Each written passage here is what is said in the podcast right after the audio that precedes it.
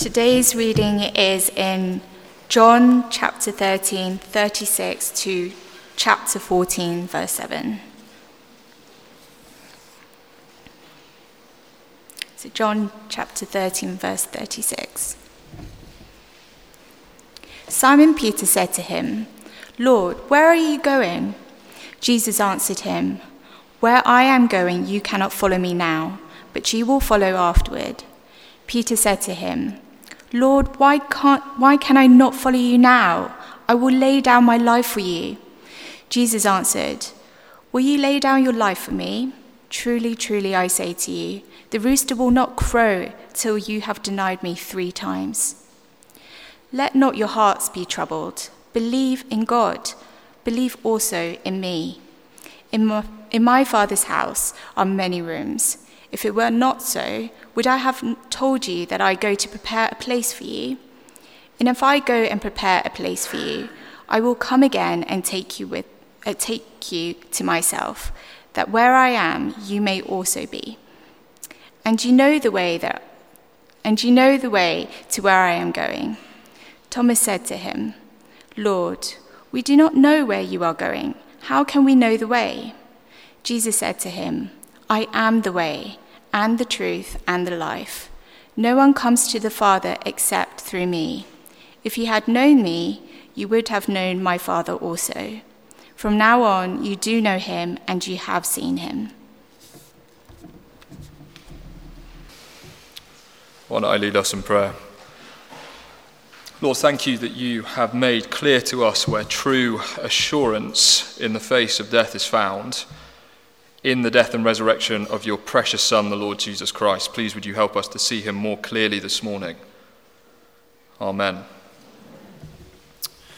Now, I want this morning to tell you about my friend Robin. Uh, Robin was a dear friend of mine at university, and we both studied history together, which meant that neither of us studied at all. Um, but he was far more gifted than I was um, intelligent, uh, quirky, chatty, but a decided atheist. Um, he was loud, outrageous, and funny. Um, he was also very kind to me. And as some of you will know, I didn't cover myself in glory at school or at university, so I found that quite nice. Um, however, sadly, during my first year of university, um, it was devastating to hear um, that Robin took his own life um, 10 months into my first year at King's with him. Um, and it was, to be honest with you, at the funeral, I think, which was what was most difficult for me to process. Um, because I know Robin wasn't a Christian, he'd made that very clear to me. And we would all ask to sign a book that we were going to give uh, to Robin's mum.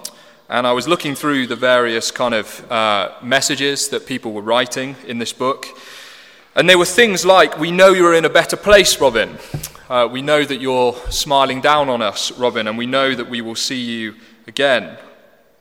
Now, as I said, Robin wasn't a Christian. And so obviously those statements uh, really troubled me. Where were uh, his friends getting their assurance from to make those statements? How do they know that Robin is in a better place? How do they know that he is looking down on us? How do they know that they will see him again? Now, I understand this is a natural comfort uh, to think and write at a funeral. Um, I understand. And in fact, uh, every year when it's Robin's birthday, which is approaching soon, people write the same kind of messages on his social media profile. But I couldn't help but think, and I still can't help but think, that they have absolutely no assurance whatsoever for those claims. In fact, no one does at funerals like that. There is no assurance. And I want us to think this morning how can we as Christians and those who wouldn't call ourselves Christians alike have assurance in the face of death? Where does assurance come from? What is true assurance? What is false assurance? And how can we make sure that we have true assurance?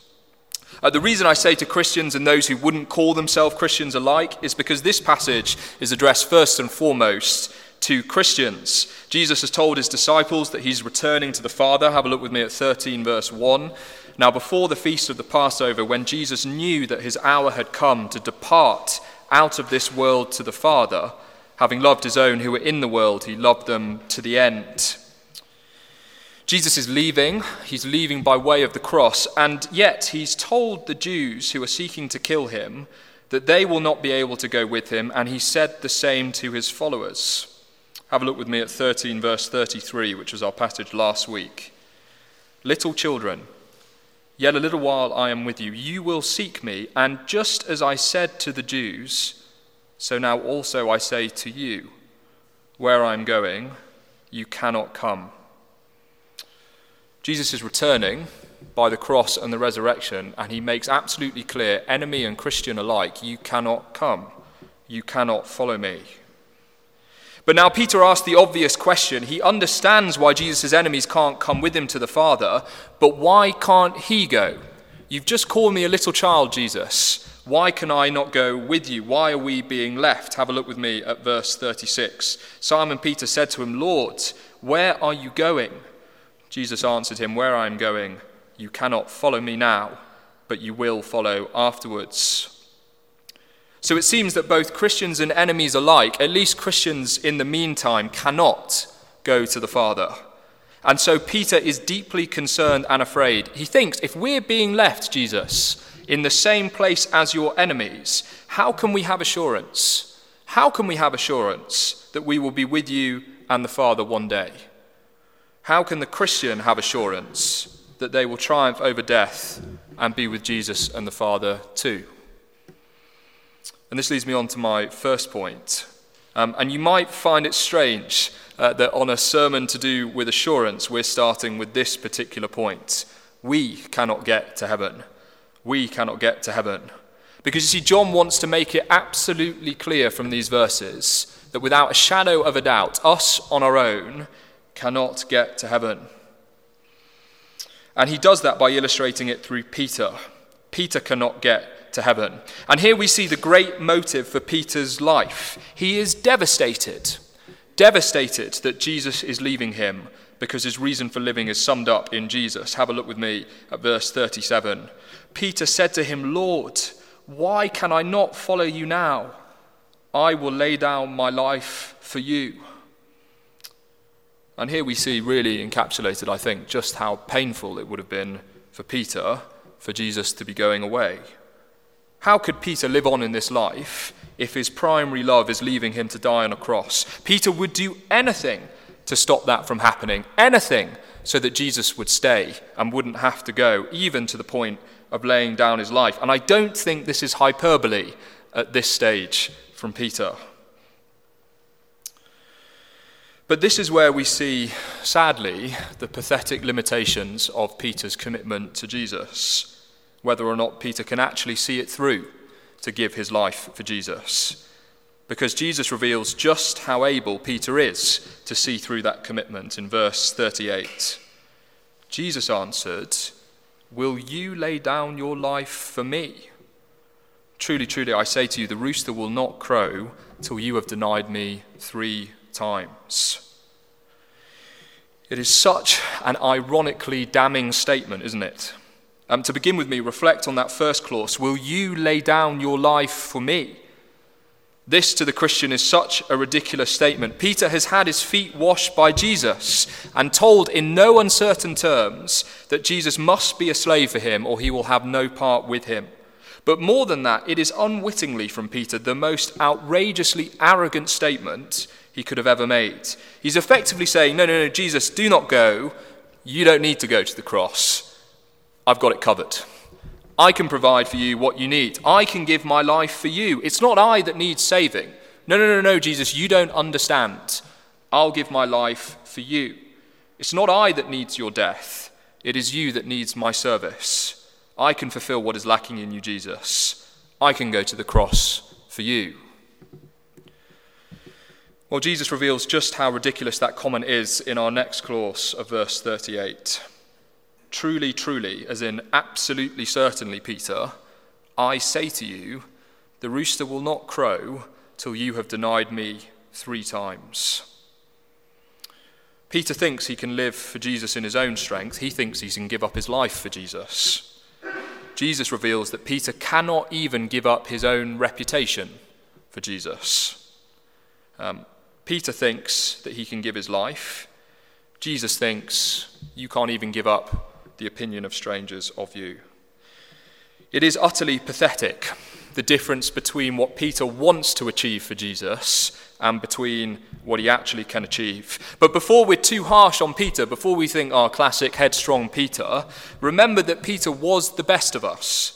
He gave up his whole life to follow Jesus up until this point. He was his most trusted disciple and closest friend. Peter is not weak willed. If anyone was going to be able to achieve their way to heaven, it would be Peter. But here we see that even the best of us, even Peter, cannot make it to heaven. If Peter does not have assurance, if Peter cannot make it to heaven, how on earth can anyone else? How on earth can anyone else? And certainly, just like Peter, as I was reflecting on these words and trying to apply them to my own heart, I've fallen so far short of what I hope for my own Christian walk. If Peter fell, fell short of his Christian walk, surely we do. In the office at work, oh, aren't you a Jesus follower? I never knew the man. At the school CU, don't you believe that Jesus died on the cross and rose again? I said I do not know him at the school gate, Didn't you say that you were a Christian? I told you, I do not know the man. Now, those might not be our exact words, but certainly, if you are anything like me, there will have been countless times when we denied our Lord Jesus, either in what we said or what we did not say. Yes, if even Peter cannot make it to heaven, we certainly cannot. We cannot make it to heaven on our own. We have no assurance if we trust only in ourselves. And you might well be asking, Benji, you told us that you were going to be reassuring this morning. Uh, well, so far that hasn't really happened. I thought you said this sermon was going to be uplifting. Well, friends, isn't it just so unbelievably liberating that the Lord Jesus knows that we can't make it to heaven by ourselves? That we set Christian New Year's resolutions and they're forgotten by February? That we promise to finish our Bible in a year and stop in Leviticus? That we leave out the fact we're a Christian or that we went to church in a conversation about our weekends. That we've fallen into that same sin just yet again and again and again. Isn't it such a relief to know that that is not a surprise to Jesus? Jesus knew that Peter would deny him and still went to the cross. Isn't it a relief that our sin is not a surprise to Jesus? Um, in the 19th century, there was a surgeon called Liston who was known as the really trendy title of the fastest knife in the West. And he operated in the West End of London, shockingly. He was famously timed amputating a man's leg in under two and a half minutes.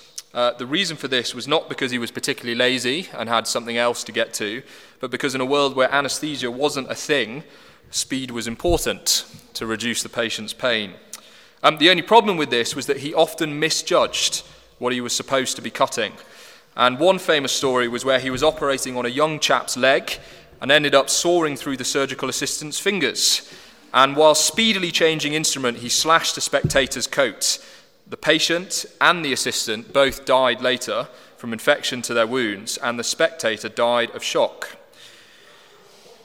It's the only surgery in history with a 300% mortality rate. Now, you would want to be absolutely sure if you were one of Liston's patients that Liston, and before he started operating on you, that he'd identified the right thing to cut. It's the right ankle, doctor. Um, you would want to make absolutely sure that he'd identified the correct problem.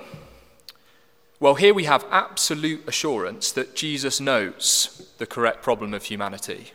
He absolutely knows. If even Peter cannot make it, we can stop pretending that we can. It is so liberating to know that Jesus is fully aware of how helpless we are on our own. The only thing he requires of us is to own it. That's the beginning of Christian assurance, to own that we cannot get on our own to heaven.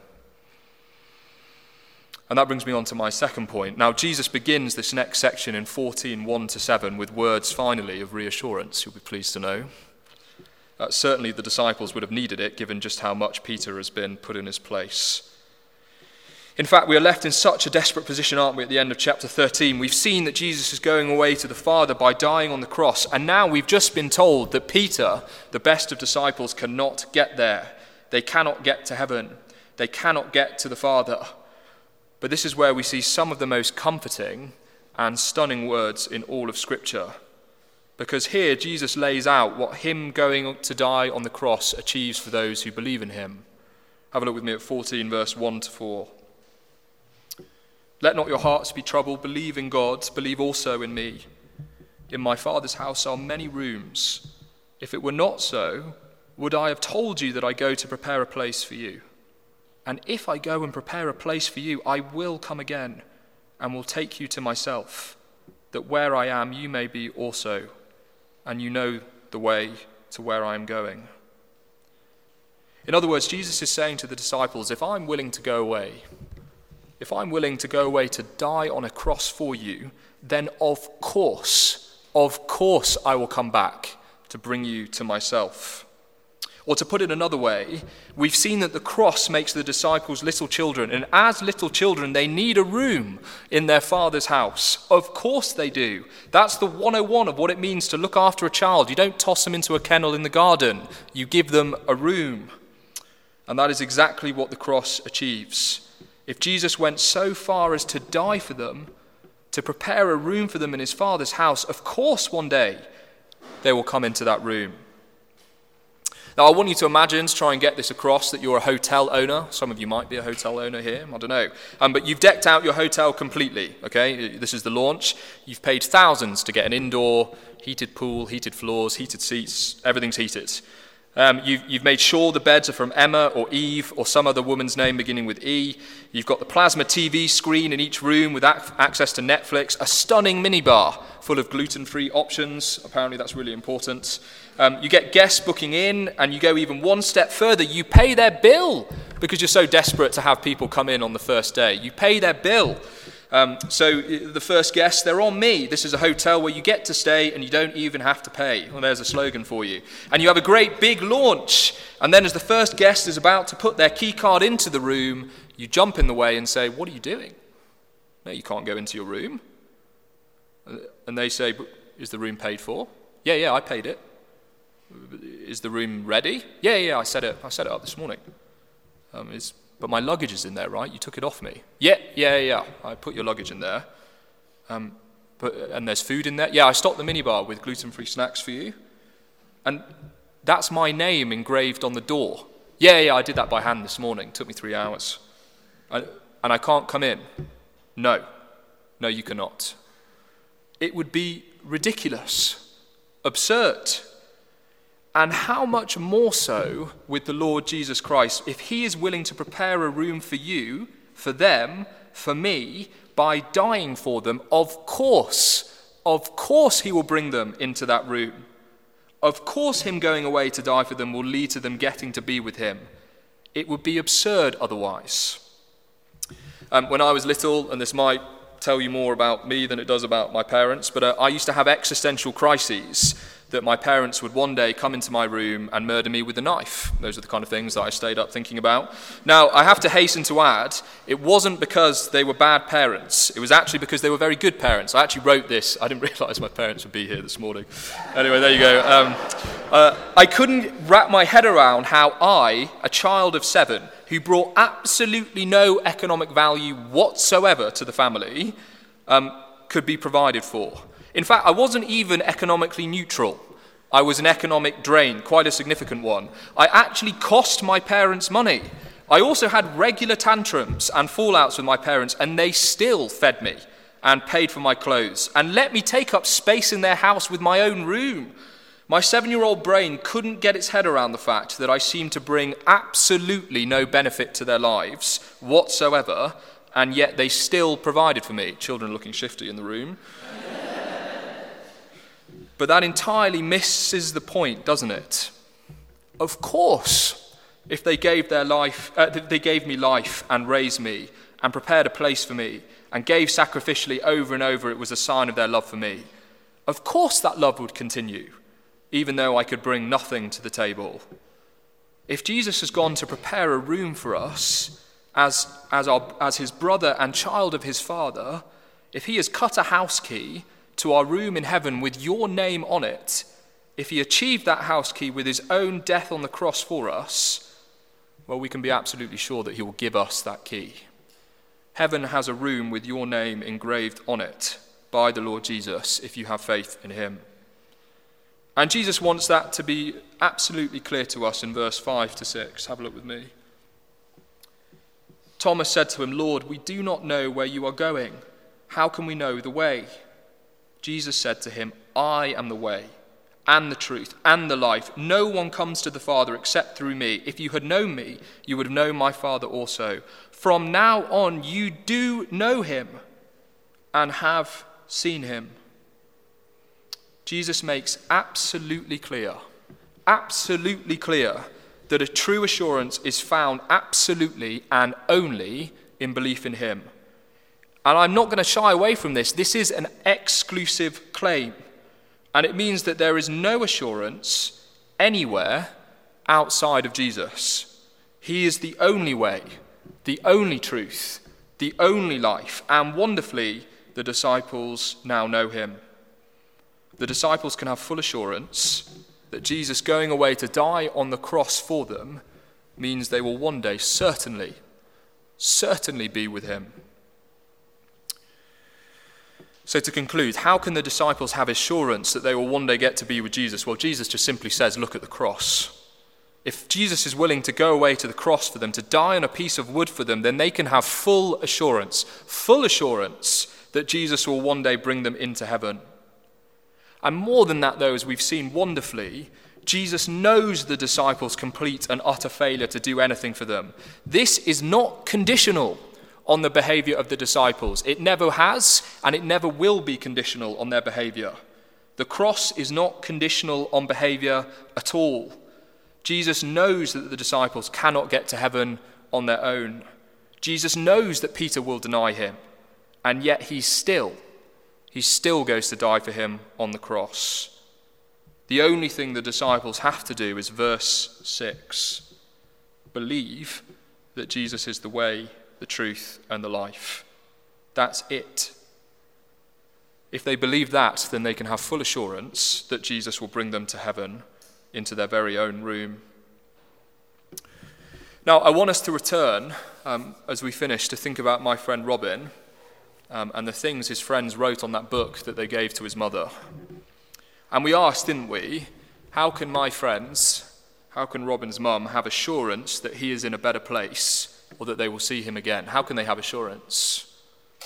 And, our, and the answer, desperately, is that they cannot. They don't have assurance at all that those statements are true.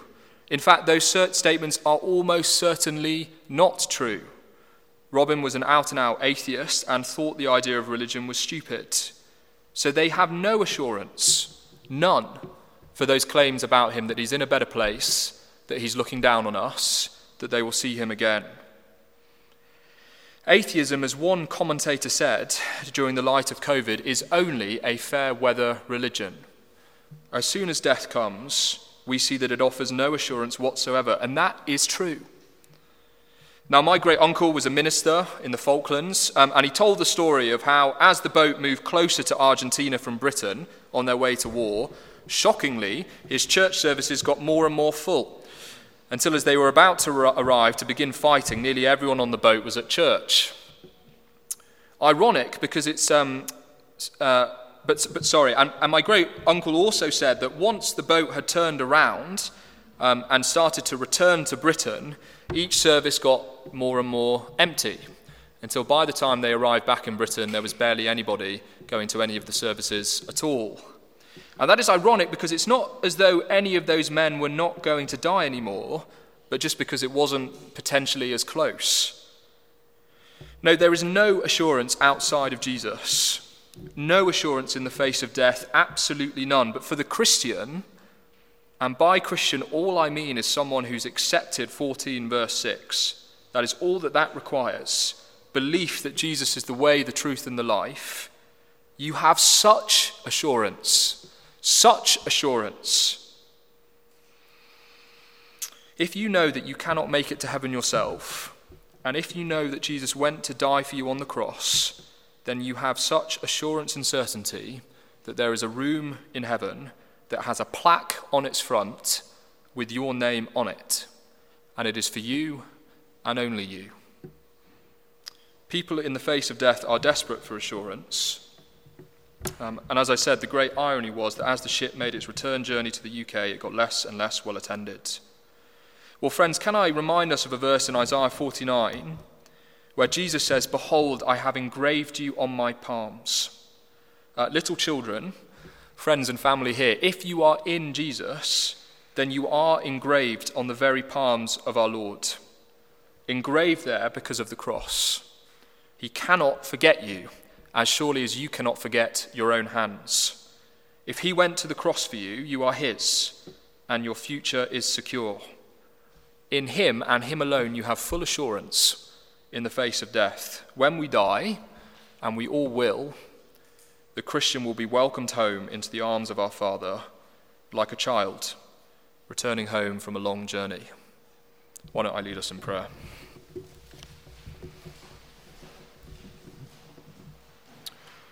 Dear Lord, we thank you so much for the Lord Jesus Christ that his death and resurrection on the cross means that even though uh, death will come to us all, we have full confidence that we will be welcomed home. Amen.